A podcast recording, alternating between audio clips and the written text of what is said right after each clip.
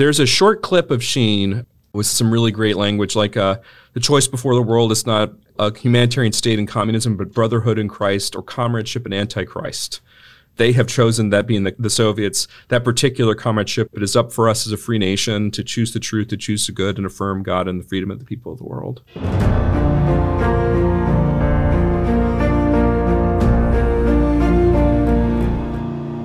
Welcome to the Catholic Theology Show, presented by Ave Maria University. This podcast is sponsored in part by Annunciation Circle, a community that supports the mission of Ave Maria University through their monthly donations of $10 or more. If you'd like to support this podcast and the mission of Ave Maria University, I encourage you to visit avemaria.edu/join for more information. I'm your host, Michael Dauphinais, and today I am thrilled to be joined by uh, James Patterson, a, a, professor of politics at Ave Maria University and mm, a scholar of Fulton Sheen. Welcome to the show. Thank you very much. It's wonderful to be here, Doctor. Right. So uh, Fulton Sheen's kind of having a bit of a, I think, a revival. Yes. I, I run into a lot of even I go around campuses and uh, if I'm giving talks with the Thomistic Institute or different things, uh, a lot of students will be commenting on Fulton Sheen. Yeah. His, his YouTube videos are, uh, you know, I don't know how to put it, are, are gaining a whole nother generation of, yeah. of listeners and viewers. Well, they don't uh, they don't make him like that though. You know, uh, he was a, he was a one of a kind talent when it comes to television and radio. He had a way of delivering the word in a way that was convicting yet also accessible. Absolutely, and and really one of the a, a great theologian yeah. and probably one of the most effective apologists, right? Perhaps sure. in the Catholic American experience. I would say so, and yeah. certainly of the uh, 20th century. Uh, so Today, one of the things I wanted to talk about is Fulton Sheen spoke a lot about freedom. Yeah. Uh, and uh, you're right, there's uh, John uh, 8 has this beautiful line, right? If you continue in my word, you are truly my disciples. You will know the truth, and the truth will make you free. Mm-hmm. Uh, now, Fulton Sheen saw that this freedom that we were given was not merely an individual freedom. It wasn't Right. just my purse, my individual freedom from sin, but it was a much larger vision Mm-hmm. uh, for kind of a, a freedom of a, a freedom not just from constraint, Right. but right, a freedom for excellence, a freedom for God, a freedom for one another. So he thought this freedom was properly religious and theological, but it also had political, economic ramifications. Oh, 100%. Yeah. And and to a certain extent to strip religious freedom of its political and economic ramifications was to actually make it no longer religious right. right? And I think Yeah. in our day, we have a hard time understanding this. We have a hard time kind of balancing uh, these different things. We often think of religion and politics and somehow in conflict. We somehow lowered religion, so now it's another political view. Whereas Right. I think Fulton Sheen, because he sees religion and theology as so much higher, then it can reorganize political and economic liberties for human flourishing in a way that doesn't do violence to them. That's right. Yeah. Sheen had a, a very different view of religion, especially the Catholic faith, obviously, because it's you know his faith, our faith, which is that it's it's you're right to say that's high and that it is the end, right? Uh, we seek God by way of uh, the grace through His Church. Also, religion provides the foundation, and so it's under us. It provides us a steady support for understanding the world, uh, and as well as a source of commonality for us to to appeal when we disagree on policy issues but also the means to achieve the higher end by the grace that God gives us. And so, uh, this idea of a public and accessible and constant presence of religion is very different from a very privatized kind of consumer model religion that we have today. And Sheen saw it coming and was not happy about it. Yeah. So today we want to focus on this uh, book. I was we were talking with, and you've been studying Sheen what about 15 years now? Mm-hmm. Yeah, that's right. Uh, you wrote your dissertation in part on Sheen. You've written a Mm-hmm. book on Sheen and, and other American figures who have attempted to navigate That's right. the the, the world Yeah. of both religion and politics. But when I asked you, you said what I what, said. What's your favorite book? Your Freedom Under God. That's right. And uh, so this I'm was a political scientist. So yeah, this is the one for me. So Freedom Under God uh, was in, in written published in 1940. that's right. Interesting, right? World War II has already started in Europe, right? Uh, um, you know, the United States had not yet entered. And uh, but before we talk about that per se, I wanted maybe just for both our listeners in general, uh, but also you know just to kind of highlight, you've also done for Ave Maria a a, a short course for the Pursuit of Wisdom series, Yeah, uh, focusing on Fulton Sheen, that's right. right? Called uh, "Taking Fulton Sheen Seriously." So, yes. uh, what were some of the th- key themes that you wanted to uh, help your you know your audience understand about kind of just Fulton Sheen's life? Uh, what makes him so significant, and then also what what do we need to learn from him today? Yeah, so the, I open up with the comparison. Uh, uh, people often think of Fulton Sheen in Catholic theology. They think of Lawrence Welk and classical music, right? Where uh, it's good television. You know, this is like Neil Postman's criticism of Sheen, where you had dumbs down Catholicism. Uh, and this could not be further from the truth. Sheen, of course, Irish Catholic, as you can tell from the name, born in uh, Illinois, in rural Illinois in the 1890s, part of a large Catholic family. His father originally was lapsed, but he, after uh, uh, his his first wife died, his, his first wife was Protestant. He marries a, a devout Irish Catholic, sort of rejuvenates his faith. Sheen's raised in a very uh, faithful home, but also a very demanding home uh, in terms of academic excellence. His brothers become uh, professionals. He becomes a, a, a priest, incredibly gifted debater and speaker. Uh, goes to St. Viator College, then he goes to Catholic University of America, gets his uh, canon law degree, I think, uh, and maybe his licensure there, I think. And then he goes to receives his PhD from University of Louvain, is in the agrégé uh, program there, which is kind of like a super doctorate. Receives highest marks there. Publishes his book with an introduction from G.K. Chesterton. The book's called God and Intelligence, and it is nothing like Life is Worth Living and you know the divine sense of humor, this kind of more accessible stuff.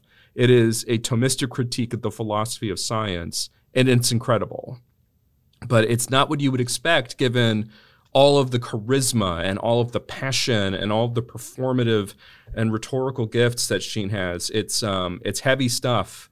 And what this shows is that when Sheen was engaging in this kind of public form of a, a prophetic uh, witness of the Catholic faith, he's doing so in a way that's deeply informed by the best of our intellectual tradition, but in a way that's not meant to intimidate or scare people off. In part because when Sheen's doing this, he knows he's with a very mixed religious audience. And so he's trying to find a way to reach out to more than just Catholics when he's doing this.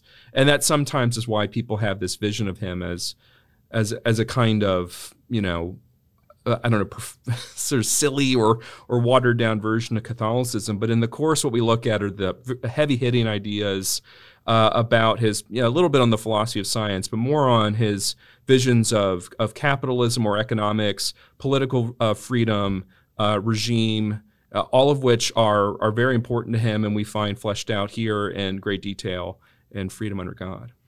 That's a kind of fascinating too, because that really is in some ways not only Fulton Sheen's own experience, it was kind of somewhat like the church's experience in that age. This um, very, uh, you know, the the prevalence of Irish Catholicism. Yeah. Uh, it's somewhat deeply cultural and yet deeply evangelistic. Mm-hmm. Right? I mean, the, the Irish priests went all around the globe Yeah. in different ways, and Irish Americans went all around the globe, kind of preaching the gospel and, and communicating the faith. Uh, but also that deep intellectual tradition, right? That, that he is a Thomistic philosopher and theologian of the highest order. Right. Yeah, he went to Louvain. That's what they did there. Yes, yes. And when they and when they um, and Louvain is the Catholic University of Louvain, Right, right, in right. Belgium. And and he right he I think you told the story right that uh, when he passed his dissertation, Yeah. uh, right? What Oh, so there's this ranking. Uh, when you when you finish the agrégé, uh, what they serve is a way of letting you know your score. So if you serve if you're served water, probably shouldn't have even bothered coming. Uh, if they serve beer, then you know you kind of dragged yourself across the finish line. The the most common service was wine, uh, which means that you passed, you did fine. And then for excellent passage, you received champagne. And as as Sheen says in uh, Treasure and Clay, the champagne was particularly sweet that night. He crushed it. yes, Yeah. yes. So uh, y- there you see both not only his intelligence but also his right gift for storytelling. Oh, right? Yeah. is just kind of beautiful and and it's it's interesting. This uh, Treasure in Clay, right? His autobiography. I was I was just looking it over and kind of preparing for this and. And it's just beautiful at the end. He describes the three stages of his life Mm-hmm. through three looks, right? And he says that every priest, in some ways, imitates one of the apostles, and Oh, yeah. he was Peter. And he said the first look, right, of of Peter was that right when Jesus looked at him closely when his brother had told him that he'd found the Messiah, um, and he felt that call, and and he followed that call and really consecrated his whole life uh, to God, and and there's that beautiful, um, almost strength that comes Yeah. from saying yes to God, from seeing the look of Jesus closely, uh, and then he looks at the second one when he says that Peter, after proclaiming Jesus to be the Son of God, and Jesus saying in Matthew 16, right, that you are Peter, and on this rock I'll build my church. Mm-hmm. Right, flesh and blood did not reveal this to you.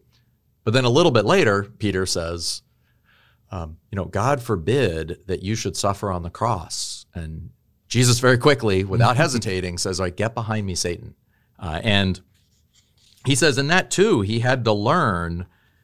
He says at first he was a priest without being a victim. He himself didn't want to get on the cross. He wanted to be successful, effective as an apologist, as a preacher, as an evangelist, as a priest, right? And and it was a you know later um, that he ended up kind of learning that he was not only called to be the priest offering the victim, but he had to become the victim as Yeah. well. He had to learn to suffer. And then that last line is the third look, where um, after Peter has denied, right, Jesus, um, Jesus looks on him with love, and and Peter weeps, and so he describes that in his final trial, the final sufferings, even including right his open heart surgery, um, some of his struggles, uh, and in, in the final appointment as a bishop, right? but this way that he sees his whole life through the three looks of Jesus to Peter. right? Um, this deeply, just a life that's totally given over to his calling as a priest and totally given over to Jesus Christ and letting his entire life be determined by, right, uh, the various looks of Jesus at Peter and Yeah. again at him. He he his original name was Peter John Sheen. He took his mother's Ful- name Fulton, um, and yeah, people forget that Sheen goes off the air. Uh, Life is worth living in the 1950s, but he dies in 1979. Two failed reboots, big falling out with his uh, his superior and Cardinal Spellman. Yeah, at a less than successful role as Bishop of Rochester. Um, yeah, that's when he becomes a saint. Is in those trials and uh, he, it's it's it's beautiful to finish those passages where you read about that discovery. Wow, that Yeah. really is that's that's really amazing. And um, could you say more too? He's a venerable now. Is that correct? That's right. It, there's uh, so uh, that was rapid. His move from the, the you know from servant of God to venerable. Uh, we have everything that we need for a case for beatification, except permission, and it's kind of unclear what that is. Uh, for there was some speculation had to do with an um, with his tenure as bishop at Rochester, which was only two and a half years. They wanted to make sure that everything was on the up and up there, but that was just a rumor. Uh, the reasons are are you know usually kept pretty pretty secret, uh, sort of uh, the way they do things. So I, I just wait patiently and pray that this will all be resolved. well, that's that's that's great to hear. And um, so maybe then let's, you know, for say for uh, viewers or listeners who aren't familiar with Fulton Sheen, hmm uh, what would be are are are there? You, we've spoken a little bit about how his popularity on YouTube videos. Yeah, yeah, yeah. Are there certain where would you direct uh, somebody who just wants to learn a little bit about uh, Fulton Sheen in you know in act or Mhm. either a book or a video? Are there any YouTube videos that you might suggest? Well, I mean, of course, they should start with my short course, but uh, the uh, Yes, and that's by the way is available at thepursuitofwisdom.org with Yeah. Ave Maria University. Yeah, and that's actually that that course was built out from an article I wrote for First Things called "Taking Fulton Sheen Seriously." There's a wonderful book uh, called "America's Bishop" that's on Fulton Sheen, and then there's Fulton J. Sheen, uh, "Life of a Catholic." It's by Kathleen Riley. Those are two wonderful books. Uh, "Treasure and Clay" uh, is uh, it's a it's like a religious autobiography. It's meant to be didactic still for the reader. uh, America's Bishop and uh, the Fulton J. Sheen biography by Riley are both more sort of third person accounts that are more are historical and critical. And it, it- there's uh, oh, I forget the name of the priest who wrote uh, the preaching that Sheen did, although that's like hundred pages long. I'm not sure if you have show notes, but you know I could maybe get you to link those. Uh, but the, it's a lovely book on that. Uh, and then there's uh, Selling Catholicism, which isn't as cynical as it sounds, which is a lovely book. It's a little more academic, uh, though. So if you don't mind a little bit of academic theory sprinkled in there, these are these are wonderful places to look. But when it comes to what things you should read, uh, watch by Sheen, my favorite is uh, the one that he did called "The Glory of Being American," which is a shocking thing to say. you know, most people don't feel like Amer- being American's all that glorious, but uh, uh, it is actually a it, it is a Catholic defense of the American project, uh, and it is it is gripping. Yeah, Wow, yeah, it's my favorite yeah, one. Yeah, I know. I've I've, I've read a very short homily uh, by Fulton Sheen on the mystery of Christmas, and I believe it's from a recording. Yeah. and I think you can watch it online. And again, it's one of those things that I think is just is kind of riveting. He he says at the beginning that in every religion, every earth, you know, human religion and f- philosophical tradition, man is seeking God. Right? Yeah. But only in Judeo-Christianity does God seek man. That's right. And in Christianity, right, God seeks man so fully, right, that he becomes a child. Right. Yeah. So that and that's what makes kind of Christianity different. And in that one instance, that little image, one, he's able to say there's going to then be much truth in all earthly philosophies and religions, because those are the best of human beings thinking and seeking God. Yes. And at the same time, you have the utter distinctiveness Mm-hmm. of the gift of God in Jesus Christ, the mystery of Christmas, that only in Christmas does right God seek us out. So you have a great sense of both the appreciation for, for this uh, broad tradition, right, of worldly world philosophies and religions, and at the same time, a disclosure of the definitive distinctiveness of Jesus Christ. Yeah, and we're writing. We're sp- saying this during Advent, and he wrote a lovely sort of preparatory uh, Advent um, reading that you would do over the course of. I've done it with my family before, and we get to Christmas, and uh, and it- all the stuff that Sheen wrote and spoke about on Christmas is really fantastic. Wow, that's Yeah. good. And is it, is it true that you have a friend uh, that uh, came back to the Catholic faith or converted to Catholicism by watching uh, Sheen on YouTube? Videos? Yeah, yeah. I uh, so this is I I was I was teaching. Uh, I went to the University of Virginia. and I was teaching a summer course, and it was on American religion. So I just had them watch. Uh, I think I had them watch uh, "Glory of Being American." I think actually because, and yeah, I I became his confirmation sponsor.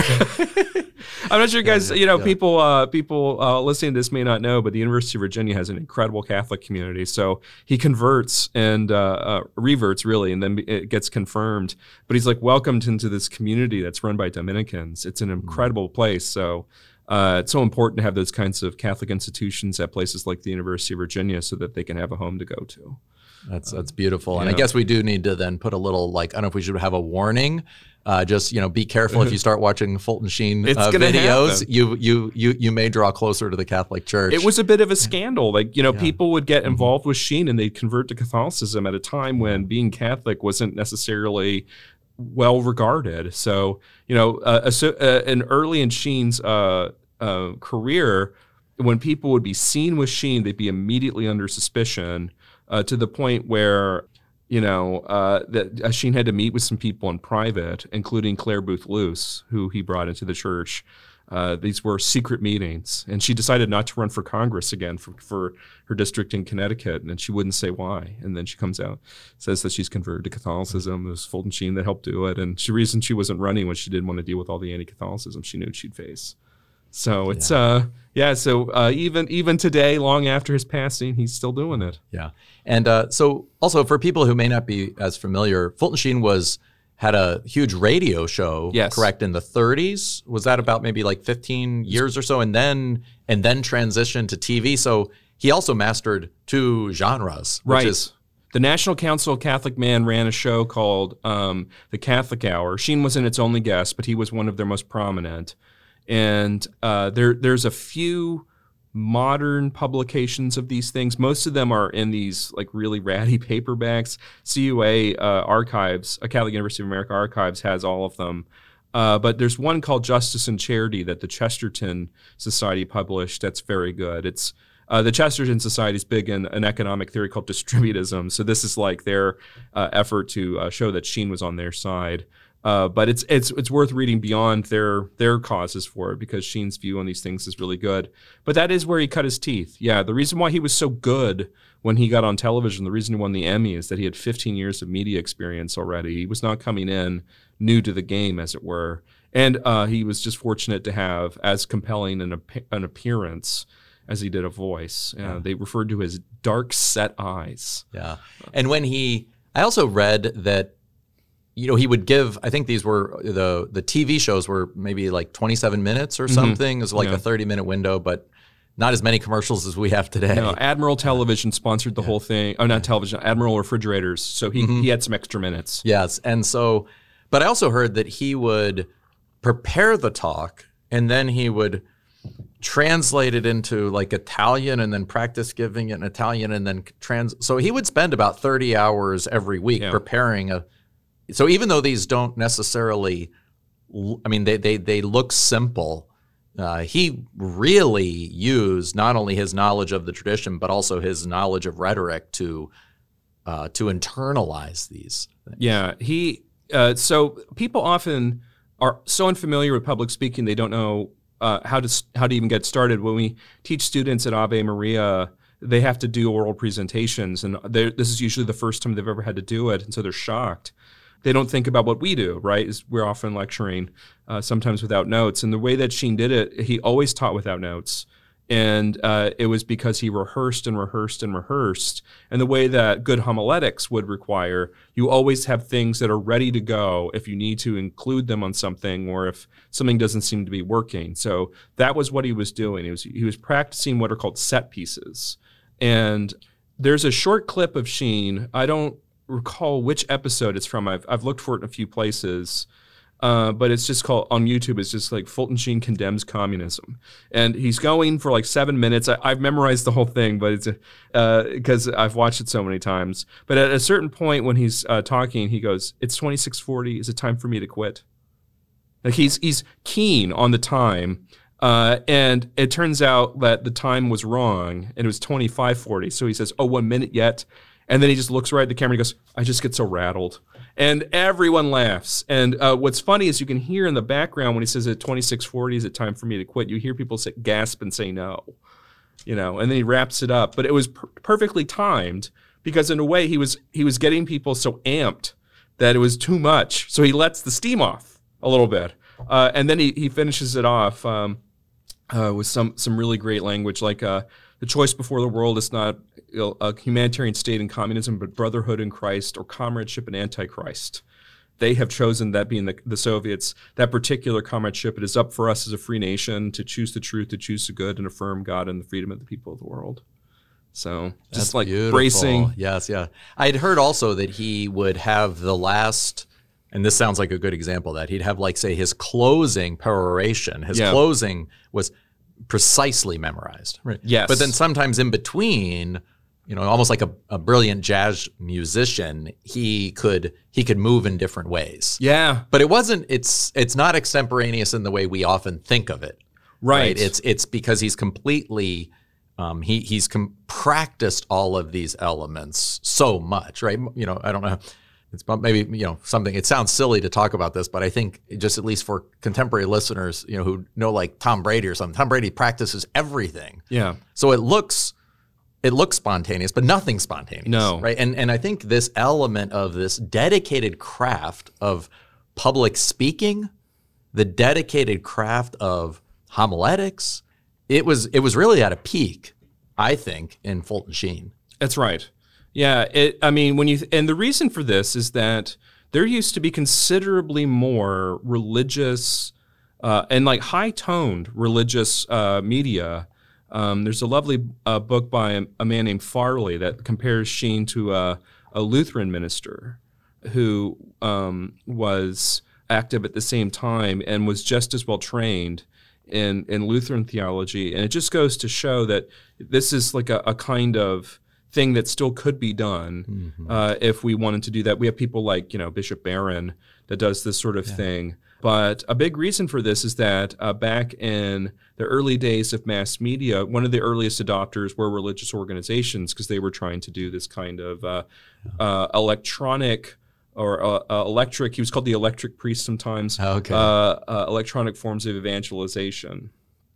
Yeah, and and you also even in, in one of your books you compare him to Martin Luther King, Yeah, who also right. has a very rich rhetorical, biblical style of of speech that's really outside the scope of our contemporary. If you read his letter from a Birmingham jail or listen to his "I Have a Dream" speech, right, the level of rhetoric is, I mean, is is is, is really phenomenal. And The thing about being an Irishman, and people forget this now, is that you were kind of considered dumb. And so Sheen had to prove that he wasn't dumb. And he could do that by engaging in incredibly sophisticated arguments. And King's doing the same thing. He's a black man in a country that thinks very poorly of black men. And so he has to show them that he's got his chops. And so in the letter from Birmingham jail, he's responding to a letter uh, written by white clergy. And he's like, oh, so we're going to have this conversation, are we? And so he, he uses Protestant theology for the Protestants. There's a Catholic priest who signed the letter. He speaks Catholic theology to them, and he does Jewish theology to the to the rabbi. And that's part of the letter that I think people miss is that he's showing that he can play on their level and win. And he does. I mean, we don't read the other letter. Who reads the letter written to King, right? It's, great, it's actually kind of embarrassing to read when you read it. You're like, oh my goodness, why did you say this? Yeah, it is, and that's beautiful to see. He quotes Yeah. Augustine, quotes uh, Aquinas, Yeah. and um, so it is. It is beautiful to see that, and I think just to kind of maybe l- learn to recover it. I think, uh, Yeah. you know, uh, Bishop Barron, as many people have seen him as kind of a contemporary Fulton Sheen. I think in our contemporary age, certainly the the, the most prominent one who's deeply theologically, intellectually sophisticated, and at the same time very effective at communicating with a broad audience. Uh, but I think it's something that we can all learn. Yeah. Uh, it, this is this is a practice. This is a habit. It's not. I mean, yes, uh, some people are more naturally gifted at it, but at the same time, we we can learn and we can grow in our ability to communicate in a broader environment. Yeah. So we're going to take a break now, and when we come back, I really want to dive into the book, The Freedom Under God, and especially, I think Sheen's ability to be such a staunch critic, um, unrelenting critic of communism, and again in 1940 and in the 30s, when as a whole the West was rather appreciative of Stalin and communism. Right? Even Orwell, who writes Animal Farm in 46, becomes somewhat is is one of the beginning things to kind of like undo the West's somewhat love of communism. Yeah. So Fulton Sheen was way ahead of that. Way ahead. And um, but at the same time, Fulton Sheen's also a very strong critic of this kind of individualistic liberalism of uh, kind of extreme capitalism. Yeah. Uh, both of which he sees as not proper to right the dignity of the human person as he sees that Catholicism opens up. That's right. So I'd love to talk about that when we return. All right.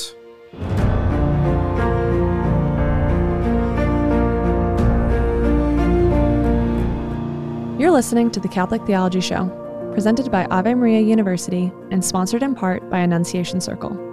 Through their generous donations of $10 or more per month, Annunciation Circle members directly support the mission of AMU to be a fountainhead of renewal for the Church through our faculty, staff, students, and alumni. To learn more, visit avemaria.edu/join. Thank you for your continued support, and now let's get back to the show. Welcome back to the Catholic Theology Show. I'm your host, Michael Dauphinais, and today I'm joined by uh, James Patterson, professor of politics at Ave Maria University and a scholar of Fulton Sheen. And uh, so today we are going to talk about Freedom Under God, his 1940 uh, book. And so I'd love just to, you said this is your favorite book. Yeah. T- tell, t- tell us why. So, um, Freedom Under God, published in 1940, um, at a time when the world is in conflict, but also the church is in conflict. The church internally has been dealing with a lot of problems, uh, specifically with uh, the rise of both liberalism in the 19th century, which is uh, a, a, problem for uh, the church, but also socialism as a kind of successor ideology to liberalism. And the way that a lot of people look at this period in history is that you have a kind of uh, liberalism fighting against fascism, and then liberalism after the, the is over, Second World War is over, fights against communism. And Sheen wants nothing to do with this way of thinking about this because he sees both as problematic. Yeah. And could you just as a maybe you know just explain exactly yeah. what you mean by liberalism, absolutely, and fascism and communism? Yeah. So the idea is that behind liberalism, as Sheen understands it, uh, is the idea that the individual sets whatever the good is, and that the uh, the role of the state is either to get out of the way of the individual pursuit of that good, or to provide the material assistance in pursuit of that good. Uh, and so uh, there is no objective sense of the good to which we're obliged. Uh, and Sheen regards this as uh, not just itself an error, but also an unstable ideology. And what he says is that it necessarily leads people to prefer something like socialism because liberalism can never, as a system, provide this material assistance uh, uh, or enough freedom for the person to be happy. And so they'll seek an even more radical version of it and the contr- state control of the means of production to provide this for everyone. And more importantly, uh, because no one can be happy under this system, then at least they want to prevent other people from seeming happy. So there's this kind of like viciousness that's unleashed. This is why he says what liberalism sold at retail, socialism sells at wholesale.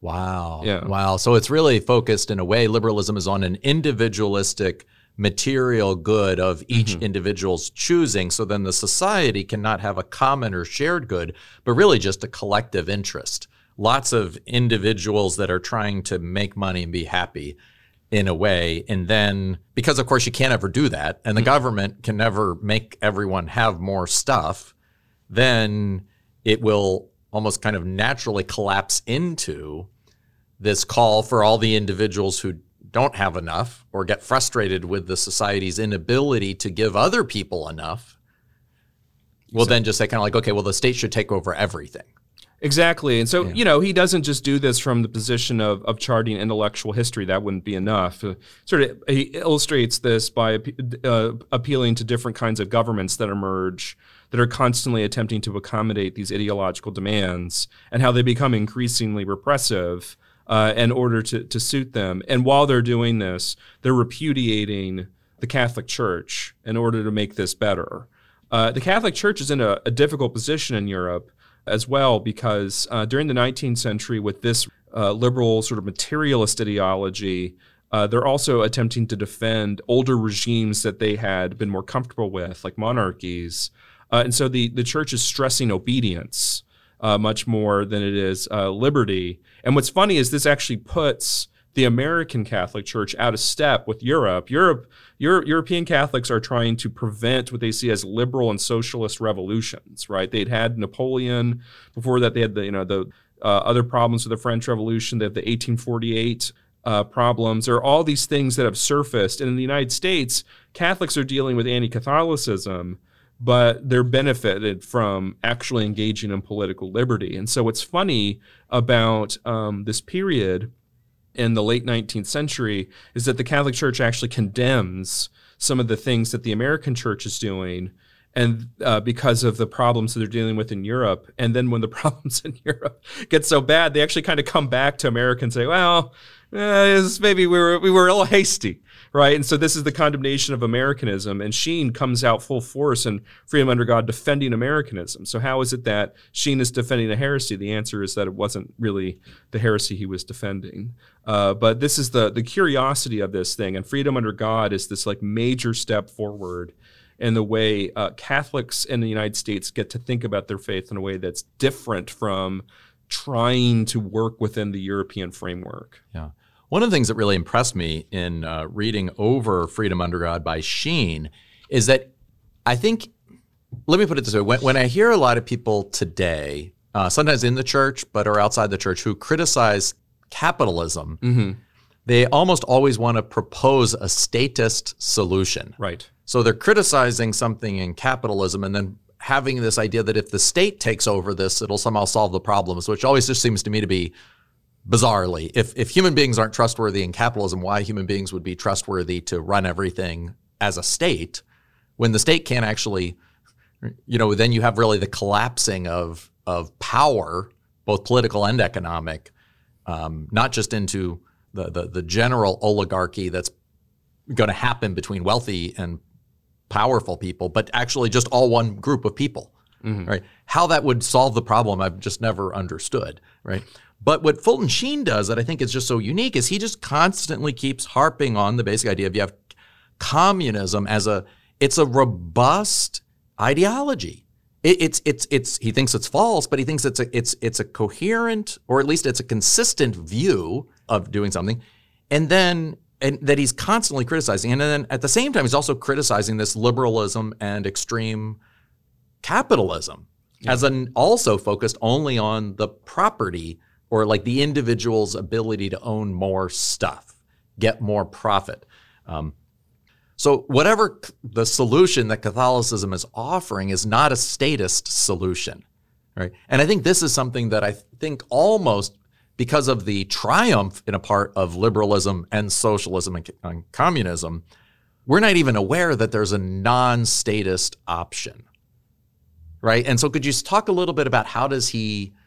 What, what does he mean in terms of his critiques of these two, and, and how is it that Catholicism offers this third way? Yeah. So the in in Europe, the third way had been uh, often described as a kind of keeping national uh, the state as a kind of guarantor of of material well-being, and so you had socialism and you had nationalism, so you had national socialism. Oh, I don't like the sound of that, right? Uh, and in fact, the problem that the church dealt with is that it, it, had to sort of sometimes negotiate with them. Sometimes it was the, the, the, the worst option besides communism were people like Francisco Franco.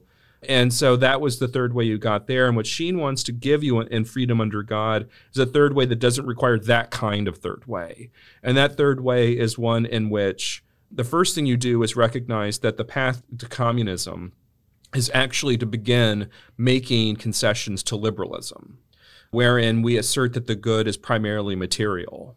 And the problem that you run into as soon as you start um, demanding that the material is the good is that you're dealing with a problem of limited access as well as limited number.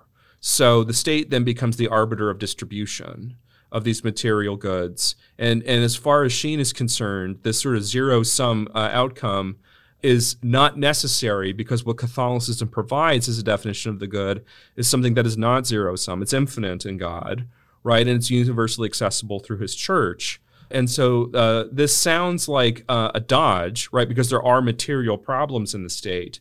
But his response is that uh, the way that we deal with those material problems is by first consulting with the wisdom of God and receive His grace. And what we will see is that the proper organization of institutions as free institutions is more easily understood when we lower the stakes of material goods. Because now we're no longer dealing with the only thing that matters. Now we're dealing with something that is merely a means to a superior end. And by lowering the heat on this dispute, now you're no longer dealing with, like, oh no, dictatorships, oh no, communism, right? Now what you're dealing with is disagreement on what to do when going forward on, on an issue and the common ground that the church provides is so useful for this because you don't have to do it all by yourself. Yeah, it's really a, fascinating way you describe that because, yes, you're right. If the only goods are material goods, property um, that's external that I can own, or money that I can have, or toys, or you know things like, or you know even food, right? These sorts of things, then necessarily, um, you know, you're it's it's you're you're you're gonna those are scarce. Mm-hmm. Right? Where if I can raise up to the idea, wait a second, what about love? What about familial bonds? What about worship? What about music? I mean, just so many other things that can be understood cultural goods, religious goods, familial goods, friendships, ways of life. Um, he even talks about like the the importance of like the dignity of work, working mm-hmm. as a sense of pride right? As a certain sense of ownership that I have a kind of ability to make a contribution. all these goods, if these are seen as the higher goods, both on the human level and then even on a religious level, right, it, it is interesting. That really does then make so it is going to be hard to figure out how to how to balance profit sharing. He writes a lot about profit sharing and trying to get, um, but he also talks about that you need both you know uh, capitalists and labor. Labor on its own is going to be just as corrupt as capitalists are going to be corrupt. Every human being is going to be corrupt and not want to share. So I think it's a fascinating way of trying to raise that. And uh, it's interesting. He does, uh, and this is page 42 and 43. I just wanted to share this with, because uh, I think the way he sets it up here is both intellectually rich, but also uh, kind of, it's like rhythmically, it's like fun to listen to almost, right? He talks about property is helpful for freedom, right? So property is not, again, he doesn't say the material possessions are unimportant. Because the ownership of external things is the sign of freedom, the church has made the wide distribution of private property the cornerstone of her social program. Right? There are three possible solutions to the problem of property. One is to put all the eggs in a few baskets, which is capitalism. The other is to make an omelet out of them so that nobody owns, which is communism. The other is to distribute the eggs in as many baskets as possible, which is the solution of the Catholic Church or to characterize them differently. Capitalism is selfish possession. Communism is personal dispossession with collective selfishness. Or Catholicism is diffused possession. Yeah, you can see why uh, distributists, uh, people who are in favor of this idea of diffused possession, uh, look to Sheen. And Sheen's very concerned about this because, as we see uh, in this chapter called The Economic Guarantee of Liberty, he believes that this is just simply, it is impossible to live in a republic, uh, which is what the United States has in, in, its constitution, without the people who live in that uh, republic possessing a certain minimum uh, standard of living. Uh, and so, what he's attempting to do, as you see, like throughout the chapter, he's applying Catholic social teaching. Right? Uh, we got Quadragesimo, uh, uh, I can't say this, I was uh, Anno, uh, yeah. cited throughout the whole thing to kind of to make this case. But in order to have that that quality of life necessary t- to engage in political freedom, you need property right? You need something to call your own. You need something that you want to defend. You need something that is the basis for taxation that you will cultivate uh, in order to assure its maximum value. But if you make the law uh, concerning property uh, too beneficial to elite interests, that uh, what you end up with is the dispossession of the poor in favor of the rich who control the capital. What does that render the, the poor? It renders them communists, right? Because now they have nothing. They have no stakes in uh, in the, the defense of private property. Uh, instead, it is purely something that is external to them, and they want it back. Yeah, and so how then? You know, again, if we're if if we hear his you know consistent refrain that we need a more diffuse ownership of property, right? Um, you know, how, how do we avoid then the communist yeah. solution, or you know, he said basically what he, she calls the dispossession of the person. Right, you lose the person, you lose the eggs, and you end up with an omelet. Right, and yeah. so you end up with a state control of everything, and he describes it as just collective selfishness. Right. So how do we how do we what what what is what is the option in a way that he really puts forward that he thinks will actually help people discover a higher mode of liberty. So people have property in their labor. This is why you were, as you were saying before, he stresses so much on the dignity of labor. Uh, and the reason he stresses this, we have to remember he's writing in, the ni- in 1940. A lot of what you're seeing here is the product of work that he's been doing in the late 1930s. So we're looking at the Great Depression as strongly informing him on this. Sheen also comes from a you know an agricultural background. One of the things he disliked the most about um, going to events was he would eat these chicken dinners and he hated chicken dinners because all he did as a kid was wring chicken necks at an agricultural at a poultry uh, farm you know uh, so but he is aware of how this labor can sometimes feel undignified.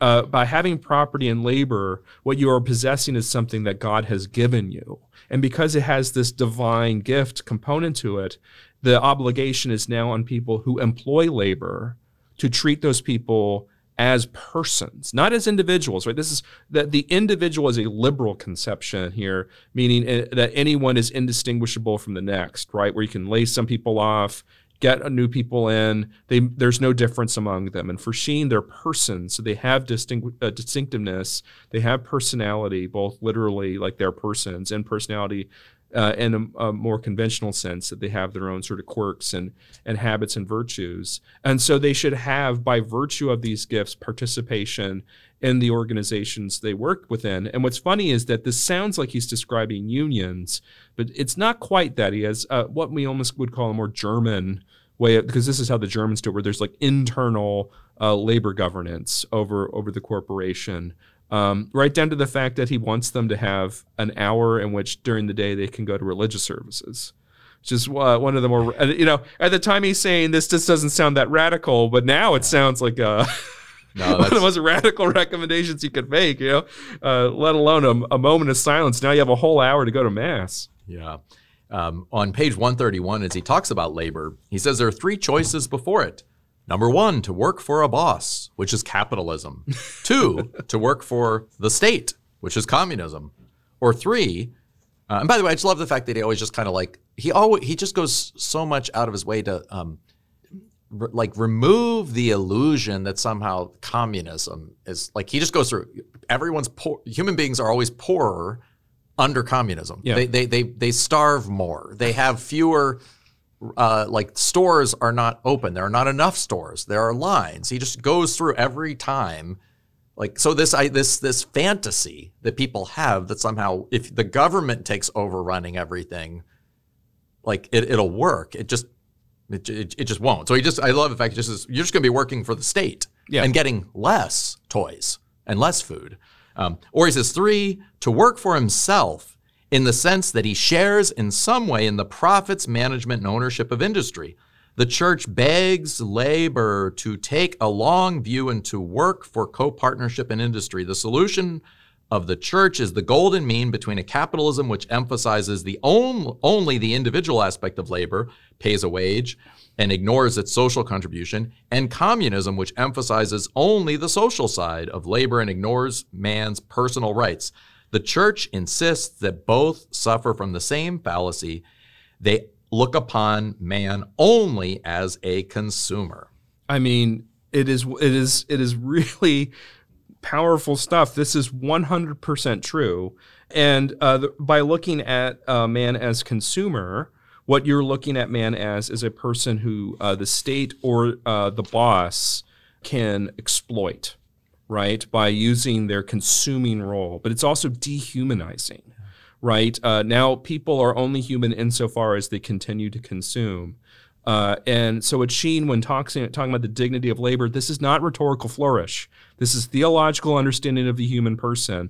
These are people made in the image of God who are related to one another uh, within their families and extended families, uh, they have a role to play in this world. They have virtues to um, to cultivate, and they have obligations to discharge. And if they're treated as consumers, they won't be able to do that as well, and they won't be habituated to doing it in the first place. Yeah. So he really is one of the first ones to not just diagnose consumerism, but to see how that consumerism is at the heart of both capitalism and communism. Right. right. And, and um, you know, uh, we are very familiar with those criticisms of capitalism today, right? Like the, um, the how many different kinds of Oreos do we really need? Do we need a pumpkin spice Oreo? Uh, but in the case of uh, in the case of communism, this is really uh, what Sheen's most worried about. This is why he's talking to labor here, which is that you have communists within the labor movement advocating for communism as a solution for uh, working people to get re- basically revenge of, on their bosses and then their bosses' money. Uh, and so the reason why it's so important for him to talk turkey about how this will actually just make everyone poorer and the state more powerful is really essential because you know it's not obvious to people in the in 1940 to 1939. Yeah, yeah. Uh, he needs to bear witness to this fact. Yeah. And and it seems it's not obvious to a lot of people today. Uh, you know, I think a lot of probably you know it's pretty close to probably half of the voting uh, population in the U.S. might I don't know who knows, but certainly a number of people would vote for a mildly you know socialist. Uh, communist solution to these elements, the idea that the government ought to take over, redistribute things around, um, you know, uh, uh, whether or not it's to address um, issues with identity politics or identify uh, or solve problems of wealth inequity and uh, racial inequity and these other things that you know and, and interestingly younger people seem even more yeah. you know um, but it's interesting every group that has experience of communism it's like has uh, hates it. But but but with, why is it in a way that people still always find this idea that communism might be like it would it's better than the problems we have? Just like let's tear down the system. It's unjust um, why why do you think people have that tendency today? And what does fulton sheen have to say to them so um, I always like to remind people that often who you're dealing with when you see people that are advocating for some kind of like 21st century reinvention of socialism is that the people making those positions often see themselves as running the state. They don't see themselves as benefiting from the state. They don't see themselves as uh, the ordinary citizen receiving state benefits. They see themselves as designing the programs to distribute those state benefits.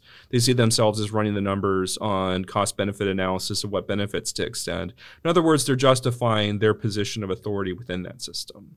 Uh, and Sheen was well aware of this tendency uh, and talked about the uh, betrayal of the intellectuals uh, who, because intellectuals will see themselves in that position, will justify that regime because it'll elevate their own station. Uh, and what he explains is that this happens a lot in the buildup for some kind of revolutionary activity because they're useful for the propagation of favorable coverage for communist ideas. But these people, because they're independent sources of political influence, will eventually find their way in the camps. Yeah. So kind of in a way, the elites, and this is why you see people, you know, you were at UVA, I was at Duke, yeah. all these different schools, all of the people that come out of these schools are kind of gravitate to uh, being, you know, this kind of, this seemingly, this kind of rather strong sense that there'll be some kind of helpful socialist, communist, you know, w- would, would be a good thing is in part because they presume that they're going to be in the party. Yeah. They're going to be in the party manipulating the levers of power and what they don't realize is that no one is in the party. Like this is this is what this is what Fulton Sheen says. He says so you know Stalin claims that it's a democracy, right? but it's a democracy, but you can only vote for one ticket for right. the party. And he says right in the party, they're they have no authority because they're under they're under the dictator. He says, and he, and he goes through actually lists all the different people that have been shot because when you have a disagreement with a boss in the party, you get shot because it's a crime to disagree in a way with the party or the dictator. And so therefore, right, he he really kind of unmasks it. But it's interesting. I think that's a great way of putting it. It's like people don't see that today because again, they imagine themselves being the ones to decide who gets to like, you know, who gets what. Yeah. Um, in 1949, he publishes the bestseller Communism in the Conscience of the West, where he does this. And what's incredible is that it competes with uh, what was the man's name? The man who wrote, oh, Paul Blanshard, who wrote uh, American uh, Democracy and Catholic Power. And what he argued, what Blanshard argued, was that um, if you're opposed to communism, you need to be opposed to Catholicism because they're basically the same thing and how they operate and what they recommend and they competed for their position on the New York Times bestseller list, with Sheen eventually win, uh, winning out. But what's funny about that about Blanshard is that uh, uh, he was nominally he was a Congregationalist minister, but he later later becomes an atheist. You know, like you know, says it was all just something he was doing to drum up uh, opposition to the church, which he thought had too much influence in society. And the influence that it was having was it was it was explaining to people what the real track record was with communist revolutions. We know mm-hmm. how bad fascism was. Communism yeah. is no different. Just because it uses different colors and slogans, it's still just as dehumanizing and brutal. Yeah. Uh, it's really kind of chilling in some ways to see that. Uh, and he got and, in trouble for it. Sheen did. He actually yeah. during one an aside that was clearly not part of the rehearsed thing. He actually says when he's condemning communism, he says, "I was not allowed to say these words during the war." So it takes takes direct aim at the late Franklin Delano Roosevelt. Yeah. yeah. Well, thank you so much for walking us through uh, Freedom Under God. Uh, what a beautiful book. And I, I, I love the fact too that in some ways, if we are dealing with human persons, mm-hmm. then the solution has to be personal. Yes. Like this is if if if we're dealing with consumers and all there are are material goods, then the solution can be material. I can get a policy, a redistribution, and therefore it will feel like I've solved the problem. Of course, all I've done is destroyed and dehumanized people. I think what people sometimes don't like is that the the personal solution dealing with human beings is ne- it, it's not as breathtaking. Like because you know because you you you can't so to speak force human beings to be generous to profit share. You have to encourage. You have to do these things because the personal solution doesn't mean you can't have certain laws or different things like that. But again, you have to have things that are uh, belong in a certain sense to the um, to the proper dignity of the worker, the proper dignity of of the owner, right? Yeah. And that you are recognizing that that personhood, and therefore calling on that person to exercise their freedom in in a proper way that recognizes their duties and obligations to other human beings and ultimately to God. And when you see that uh, the other orientation to the person is that you won't be so concerned with your own elevation because of your sort of control over material circumstances. And you know, it's it's worth noting that the devotion to this was something that Sheen constantly advocated. He talked about uh, one hour before the Blessed Sacrament were feasible, and of course, that's where Sheen died. He died in adoration of the Blessed Sacrament. Wow, I knew that he uh, did the. Um, he was, was, for his priesthood uh, spent an hour a day in adoration, but I didn't know that he died during adoration. Yeah, that's where they found him before. That's amazing. Uh, private well, adoration. Um, you know, again, uh, James P- Patterson, thank you so much for being on the show. Thank you for um, helping to really make Fulton Sheen known to another generation, and uh, you know that's a, a real a great gift. Uh, for listeners who are interested, uh, one of the earlier episodes uh, that came out in November 15th of 2022 was Who Was Bishop Fulton Sheen? Uh, and uh, we uh, sat down with um, Dr. James Patterson yeah. at, at, that time as well. Also, people who are interested, look up the short course uh, mm-hmm. that uh, Dr. Patterson offers with Ave Maria's Under the Pursuit of Wisdom short courses on taking Fulton Sheen seriously. Thank you uh, so much for being on the show. Thanks, Dr. Duffy. Thank you so much for joining us for this podcast. If you like this episode, please rate and review it on your favorite podcast app to help others find the show. And if you want to take the next step, please consider joining our Annunciation Circle so we can continue to bring you more free content. We'll see you next time on the Catholic Theology Show.